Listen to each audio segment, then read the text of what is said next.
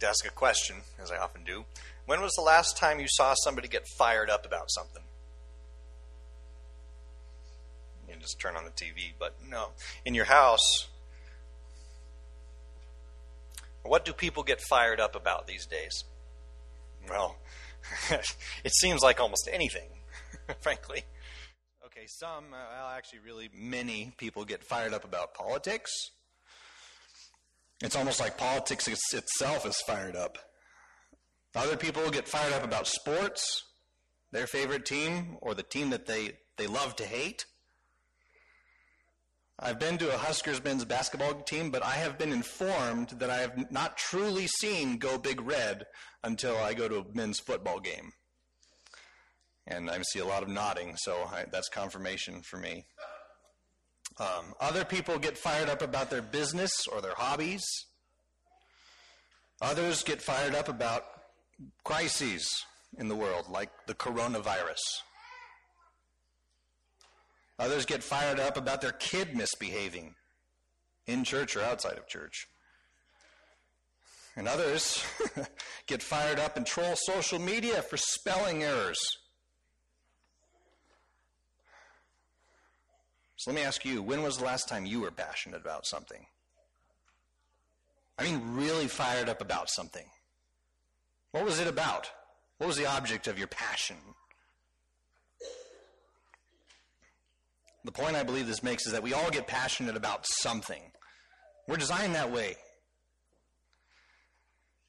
Well, here's the question then. Why is it when Jesus Christ, the divine Son of God, why is it that when he gets passionate about something, the people of his church often try to apologize it away?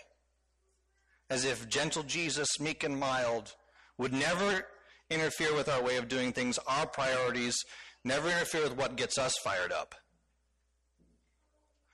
And why is it that the people of God, why is it that we so often don't follow our Lord and Savior in His passion for His holiness? In his passion to be worshiped above all else, above all other passions. What is it that we really believe about Jesus of the Bible? Who is this Jesus? I think the passage that we're going to be looking at this morning will help us answer these questions and help us to better answer them for ourselves. What is your passion? What is your highest passion? What drives you? So if you're there, would you please stand in honor of the Word of God this morning as we read John chapter 2, verses 13 through 25.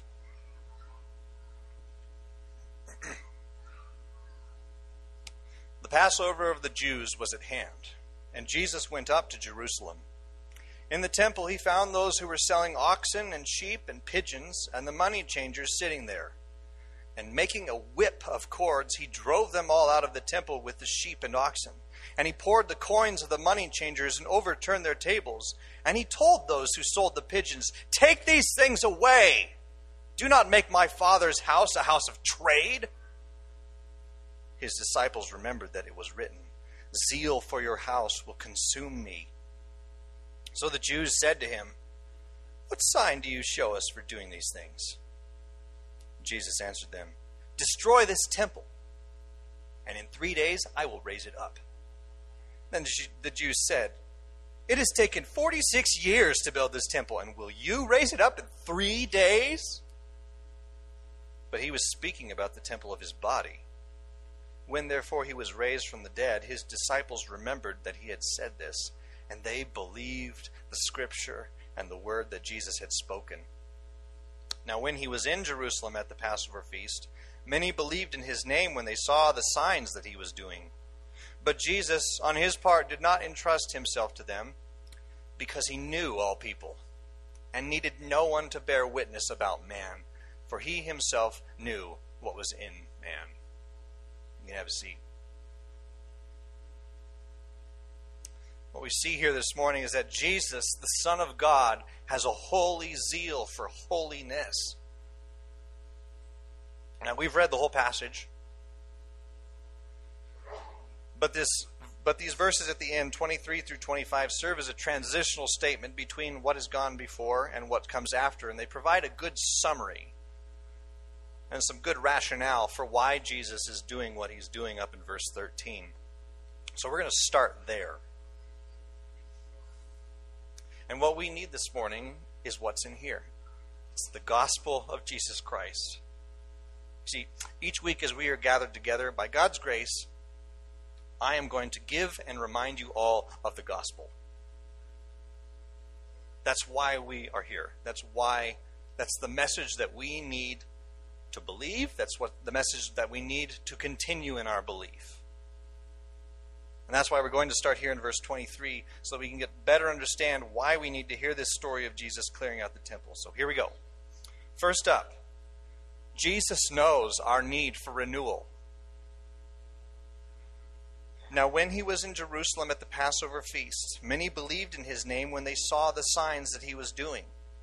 But Jesus, on his part, did not entrust himself to them because he knew all people and needed no one to bear witness about man, for he himself knew what was in man.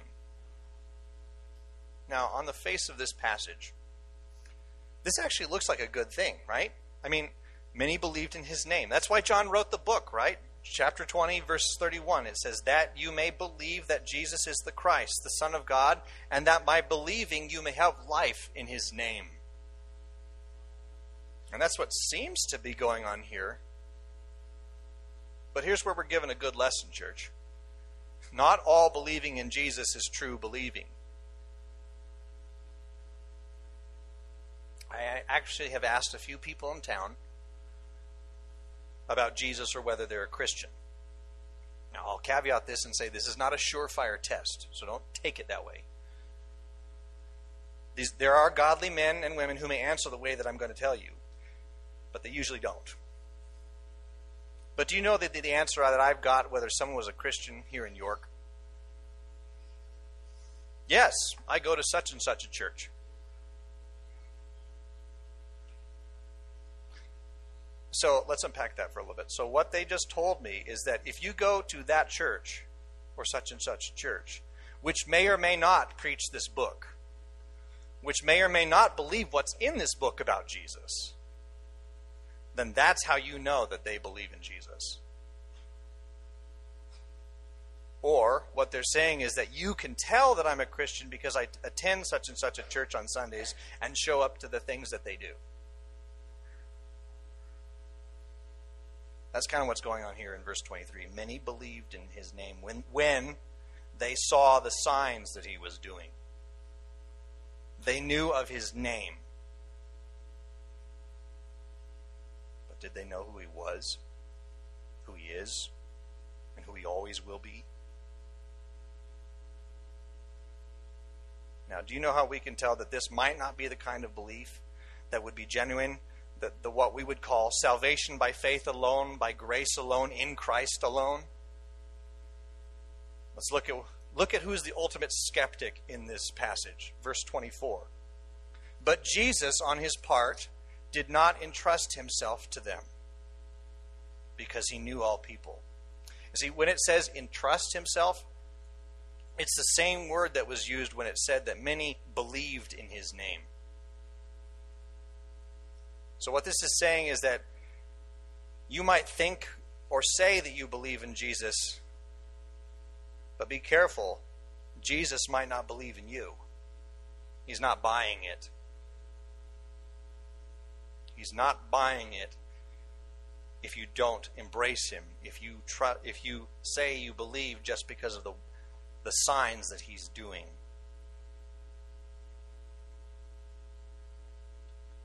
Because here's what would have happened if Jesus had bought it. If he did believe that they were making a, a true confession of faith,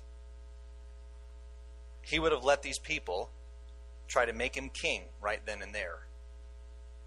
He would have let these people make him a superstar and get all the press and accolades, which we find out later in the book that's what they were really that's what they really wanted. They wanted a superstar. But he doesn't. Why? Why does he not believe them? Why does he not entrust himself to them? So here, quick pause. This is just a tip. You hear outside? In our house, you don't have to do this, but in our house, when we hear sirens, we take a moment to pray. Because somebody's in trouble, and somebody's taking time out of their Sunday to go help. So let's pray. Father, we pray for those who are serving and um, going to an emergency today. We pray that you'd give them wisdom and help and be able to help. And we pray for those who are in trouble, whether they've done something wrong or something wrong has happened to them. And we pray that they would know you and that know you are near. We pray these things in Jesus' name. Amen. All right. Back to the text, verse 24. Because he knew all people and needed no one to bear witness about man, for he himself knew what was in man. So let's put it this way Jesus didn't entrust himself to them because their nature and our nature didn't and really of ourselves doesn't really want to trust Jesus as he ought to be trusted. They wanted a king who could do magical things for them. They wanted a God who could affirm their lifestyle and their self chosen identity.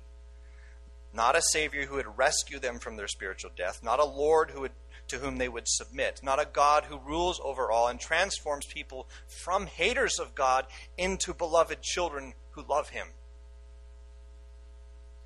God doesn't need anyone to bear witness about man.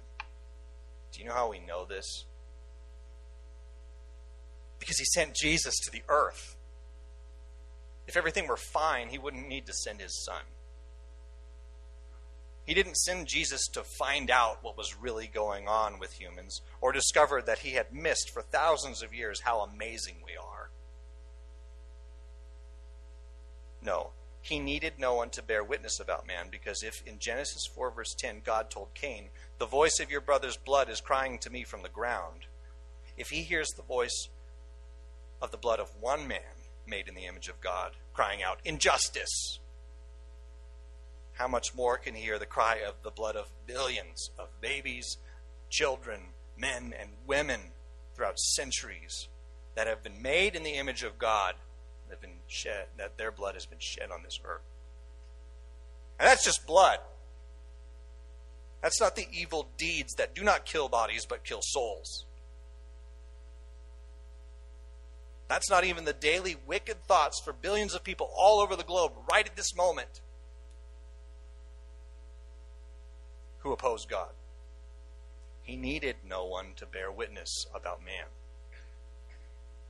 Charles Haddon Spurgeon rightly said, You cannot slander human nature. It is worse than words can paint it. But, and that's one of the best words in the Bible,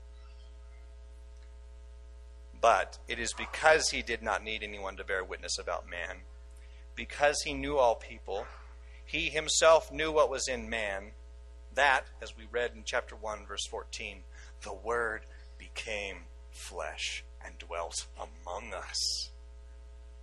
Jesus knows our need for renewal.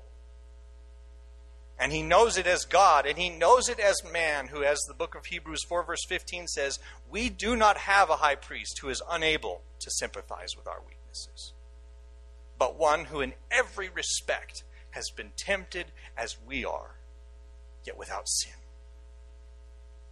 Jesus knows our need for renewal, and he has come to bring it about. So, will we believe thinking that we'll somehow pass the Christian smell test? Or will we see our need to come to Him? But make no mistake, in coming to Him, it's not just a, it's not easy, what's called easy believism.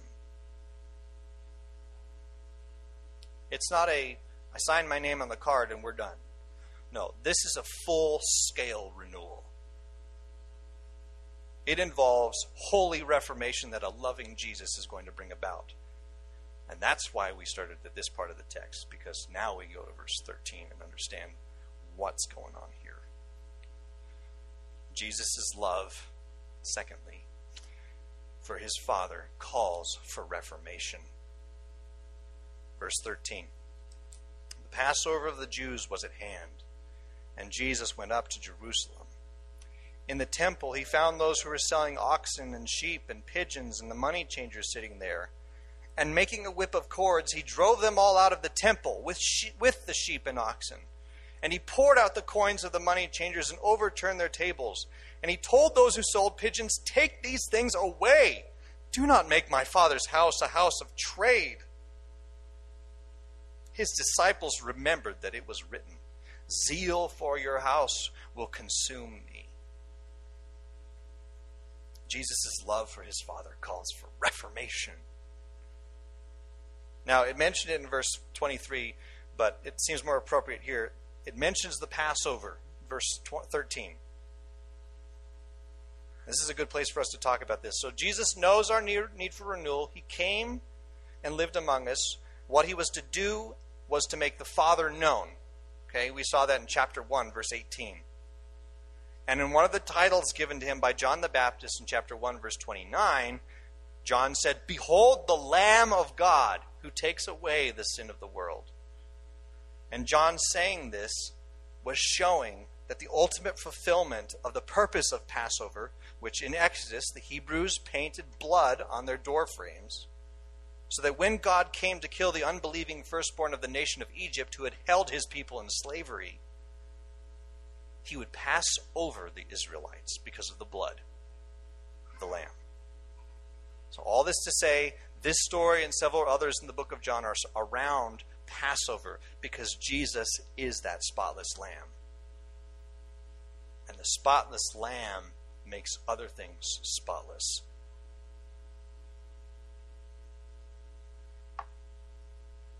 Because when Jesus shows up Jerusalem at the Passover, there is a major problem.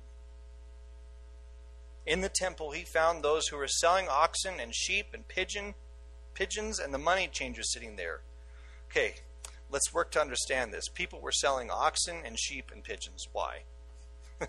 we don't have a context for that. Like maybe like beef market or or some livestock show, but not in a temple? What, what's going on here? So, for Passover, at this time in history, Jews would come from all over the world to worship God in Jerusalem because that's where God's temple was.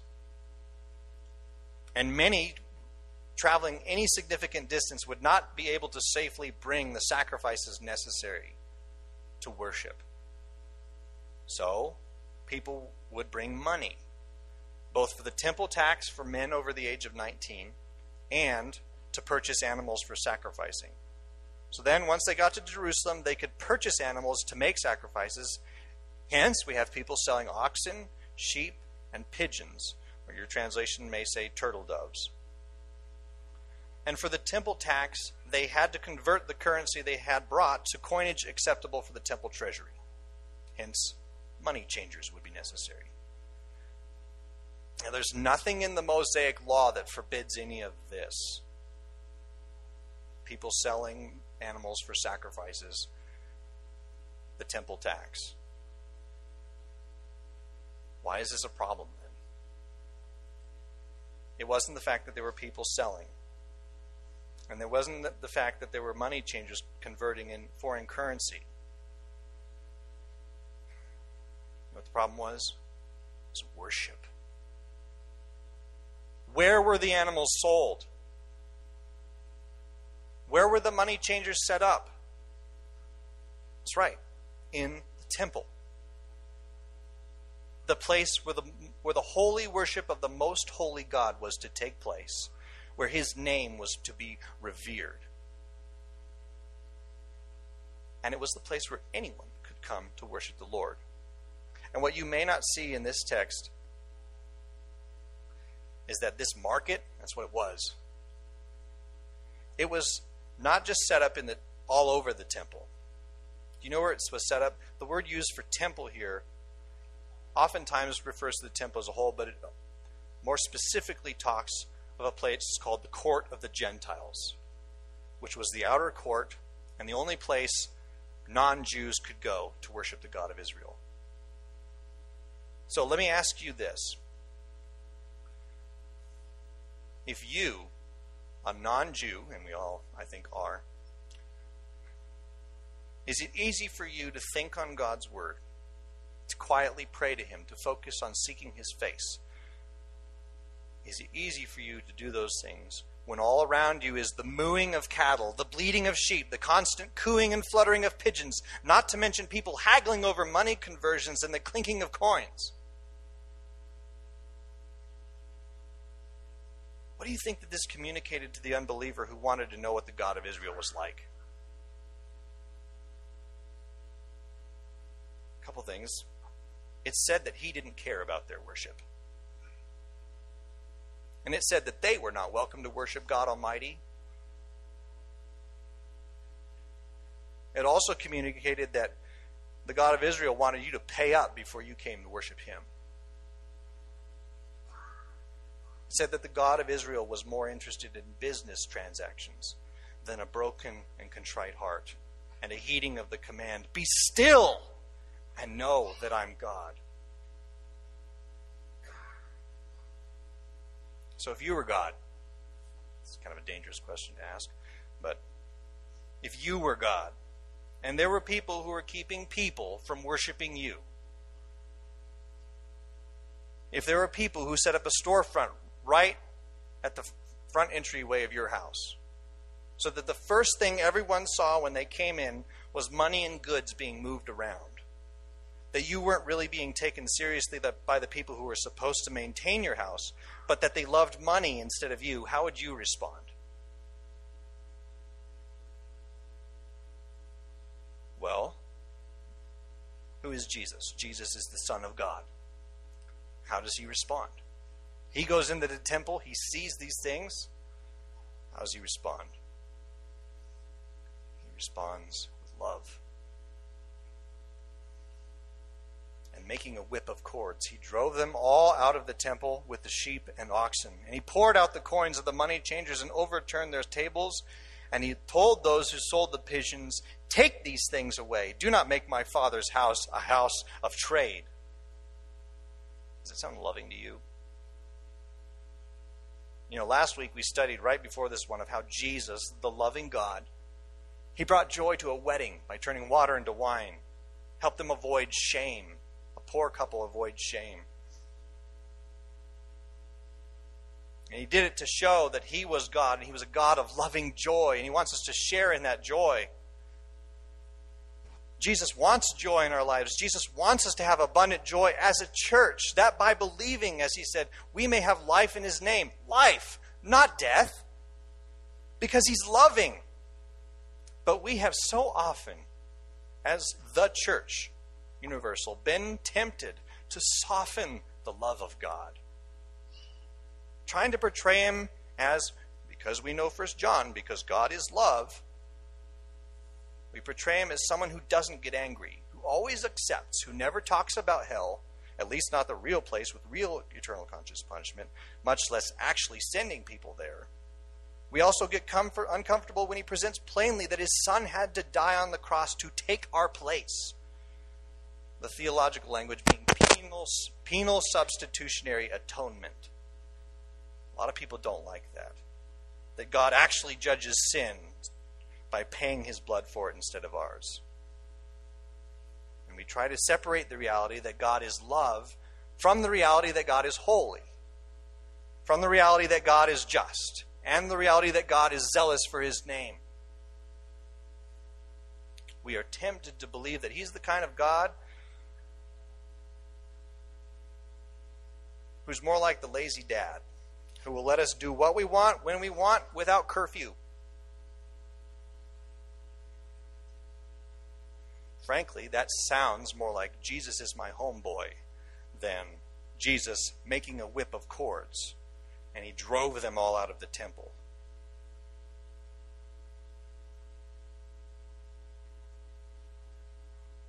But God is one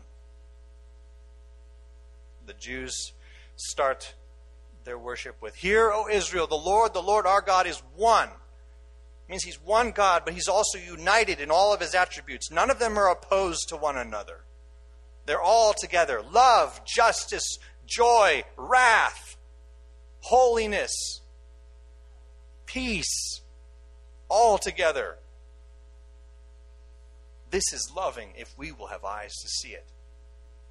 He loves the Jews enough to disrupt and judge their foolish practices of trade in the temple that keeps them and others from actually worshiping him. He loves the Gentiles enough to know that they are welcome to the temple and that they need space to worship. Wouldn't he be an unloving God if he let them and let us get away with sin that keeps us from him?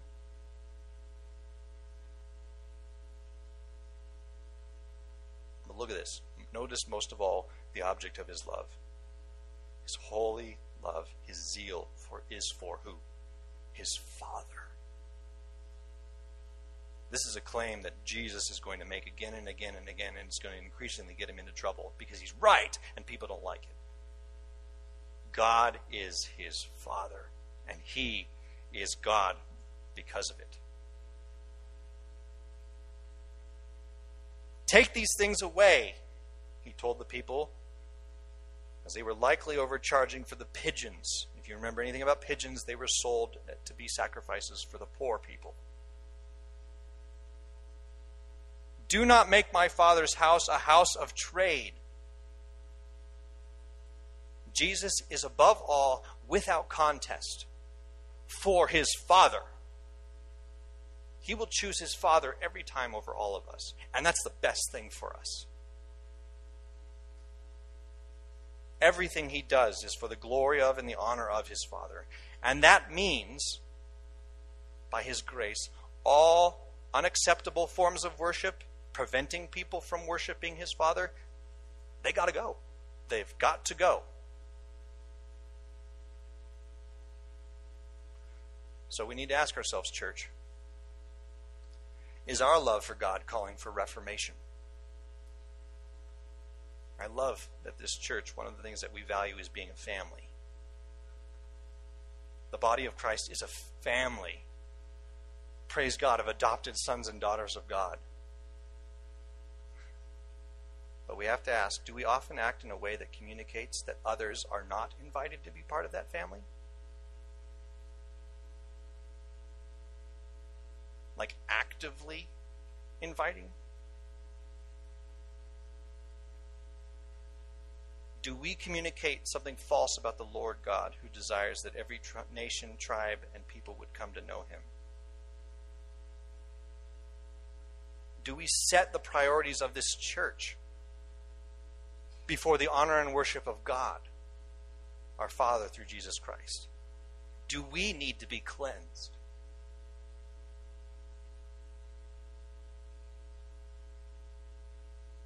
Jesus' love for his Father calls for reformation. But the story is not merely about cleaning house. It's about something totally new. It's about resurrection. Jesus replaces stone with resurrection. Look at this in verse 18. So the Jews said to him, What sign do you show us for doing these things? Jesus answered them, Destroy this temple, and in three days I will raise it up. The Jews then said, It has taken 46 years to build this temple, and will you raise it up in three days? But he was speaking about the temple of his body. you know, this is almost funny. What sign do you show us for doing these things? They said to the God to whom the temple pointed.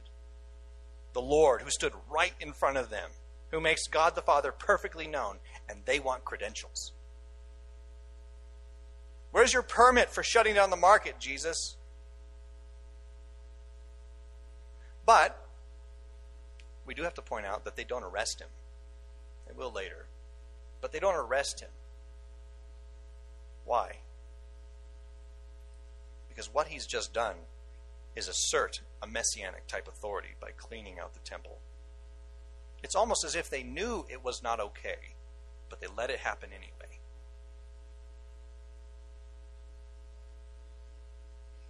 It's a statement of authority. So they respond Show us a sign to prove that you have the authority to do this. They missed the part where he said, My father's house. And what's amazing here is that Jesus doesn't flip it around on them. He doesn't just go for doesn't just go for the jugular of what authority do you have to desecrate the temple? He doesn't do that. He gives them the sign. Not only the sign, but he gives them the challenge and a prophecy with the sign. Jesus answered them Destroy this temple, and in three days I will raise it up. Now, this so many times we read this statement like an if then statement. If you destroy this temple, then in three days I will raise it up. And we're clued in by John that Jesus was talking about the temple of his body. So, we know, on being on the other side of the cross, on the other side of the empty tomb, that this came true.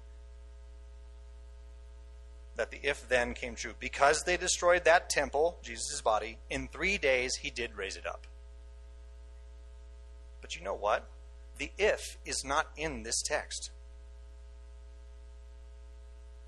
This is actually a command destroy this temple. I remember talking to a former missionary to, the, to Muslims in the Middle East.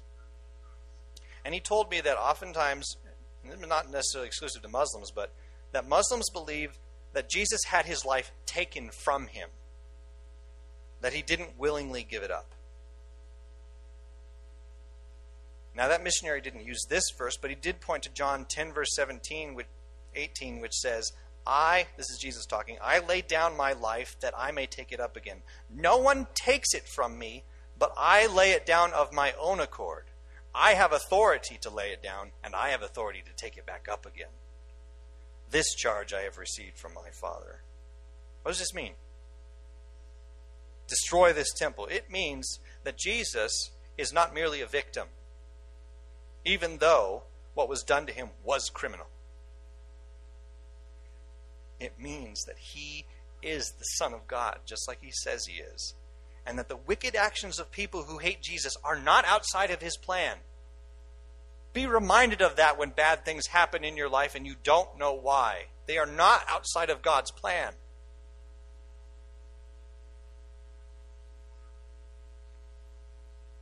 And Jesus not only gives the command, destroy this temple, he gives the promise, an accompanying sign. In three days I will raise it up.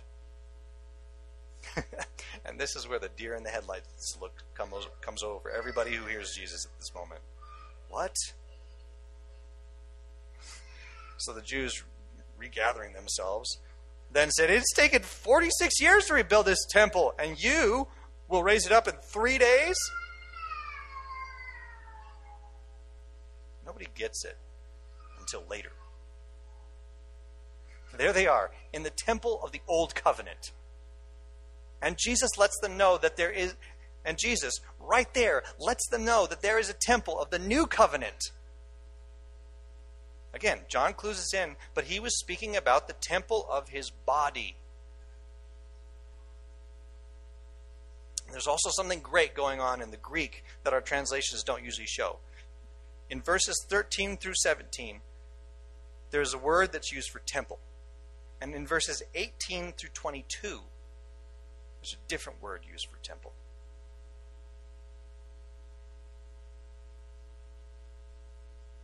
The word used here in verses 18 through 22 ref- most often refers to a specific place in the temple, the place where the presence of God actually was, the Holy of Holies destroy this temple, destroy this holy of holies, that is my body, which is, as Colossians 2, verse 9 said, He, what was it? I'm trying to remember it. Um, sorry, I lost it. He is the image of the invisible God. May, may get there, sorry. This is just too good to pass up, and I didn't have it in my notes, so I'm going off script. Be careful.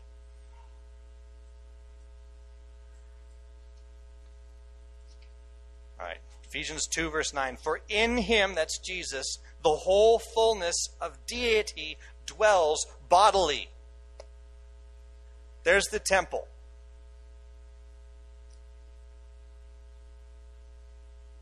Three days I will raise it up. What has Jesus just said? He has just said that stone is to be replaced with resurrection. He has just given us the key to understand a whole bunch of Scripture. Matthew 12, verse 6. I tell you, something greater than the temple is here. When he was crucified, what happened to the curtain that, was, that kept the holy place from the Holy of Holies in the, in the stone temple? Matthew 27, verse 51 says, And behold, the curtain of the temple was torn in two from top to bottom he told the Samaritan woman in John 4 21 and 23, Woman, believe me, the hour is coming when neither on this mountain nor in Jerusalem will you worship the Father. But the hour is coming and is now here when true worshippers will worship the Father in spirit and in truth. Acts 17, verse 24. The God who made the world and everything in it, being Lord of heaven and earth, does not live in temples made by man. And again, for in him the whole fullness of deity dwells bodily. And even at the end of the book, Revelation 21, verse 22, and I saw no temple in the city, for its temple is the Lord God, the Almighty, and the Lamb. And we can go on and on. But we no longer look to a temple of wood and stone. We look to Jesus who is, exalt, who is the Lord exalted after his resurrection, completing the sign that he promised. And that's how important the resurrection is. If the resurrection had not happened, we would be as clueless as these guys. But then it goes on to say, But when therefore he was raised from the dead, his disciples remembered that he had said this, and they believed. Now look closely. What did they believe? What did they believe? They believed the scripture and the word that Jesus had spoken. The word of God that was penned by the prophets is the same word that comes out of the mouth of Jesus. They are one. And that's why we believe this book to be inspired by the Holy Spirit and the inerrant Word of God, because whether it is taught, it was God talking before Jesus was sent or when Jesus was here, it's the same God who speaks a single message. And it is a message of resurrection. It's a message of hope. It is a message of eternal glory. It is a message of coming out of the ashes of a sin crushed world, bringing dead sinners to life in God, bringing reformation to the worship of God out of love for the Father, and changing the corruption of stone for the resurrection and revelation of the God man, Jesus Christ, the Son of God, and that by believing, as the Word of God says, we may have life in His name. He, Jesus the Son, has a holy zeal for holiness. So let's revisit the question Do we? Do we have a holy zeal for holiness? Are we passionate for the glory of God to be known and revealed in our lives? Are we fired up for the things God is fired up about? Or do we settle for the lesser life? It is a lesser life. Don't let anybody fool you. It's a lesser life when we save our zeal, our passions for those things which are not, never have been, nor ever will be God.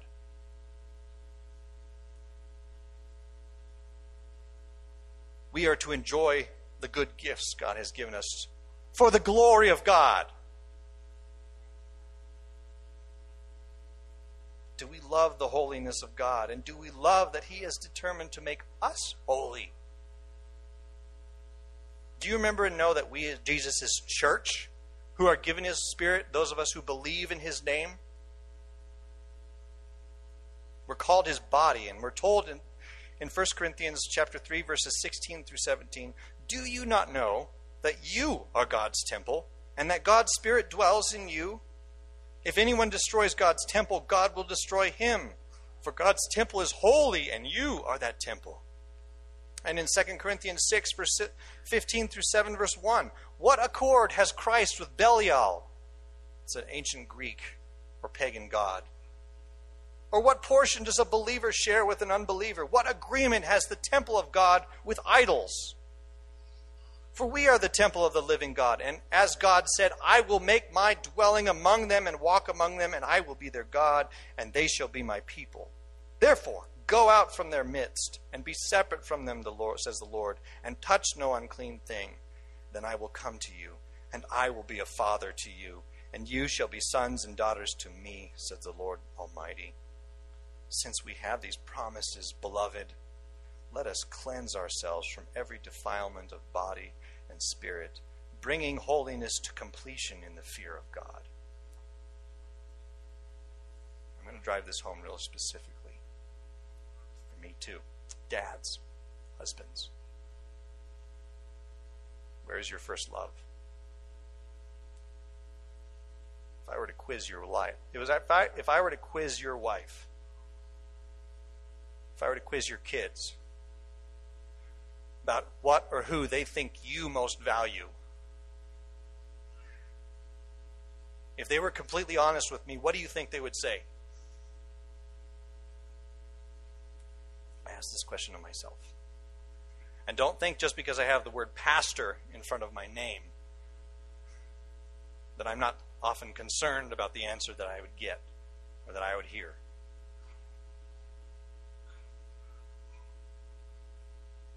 If the answer is anything less than the glory of God and the love of Jesus Christ,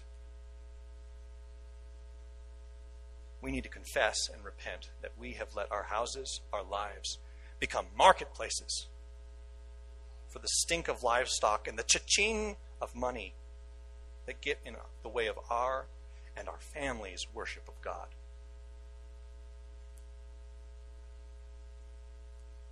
This question is for everyone for you kids, for you teenagers, for you adults, whether single, married, divorced, with kids, without kids. If you believe that Jesus Christ is the Son of God, and that by believing you have life in His name,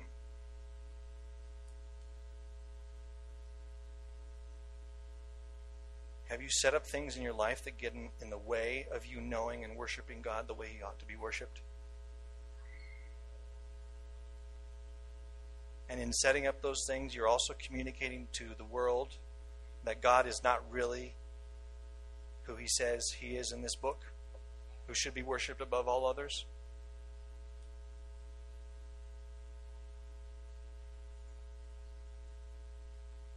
But Jesus said, Destroy this temple, and in three days I will raise it up. And his disciples remembered that he had said this and they believed the scripture and the word that Jesus had, had spoken. Let's look to Jesus, who fulfilled the scripture Zeal for your house consumes me. Love for his Father calls for reformation. He knows our need for renewal, and he has come to give us renewal and resurrection. The Son of God has a holy zeal for holiness. May we, who are sons and daughters of God, bought by his blood, have the same. Let's pray. Father,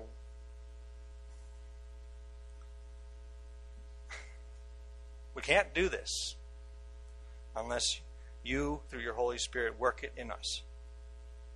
But Lord, I do pray that we would desire it like you had desired holiness for your house. Lord God, please, you know our frame, you know our weaknesses, you know our failures, and yet you came anyway. And you didn't give us a, more list of to dos, you gave us a command to believe in the name of the, the Son of God, to trust Him And Lord Jesus, we thank you that every word that you spoke is true. We thank you that every word that we have received in your book is true.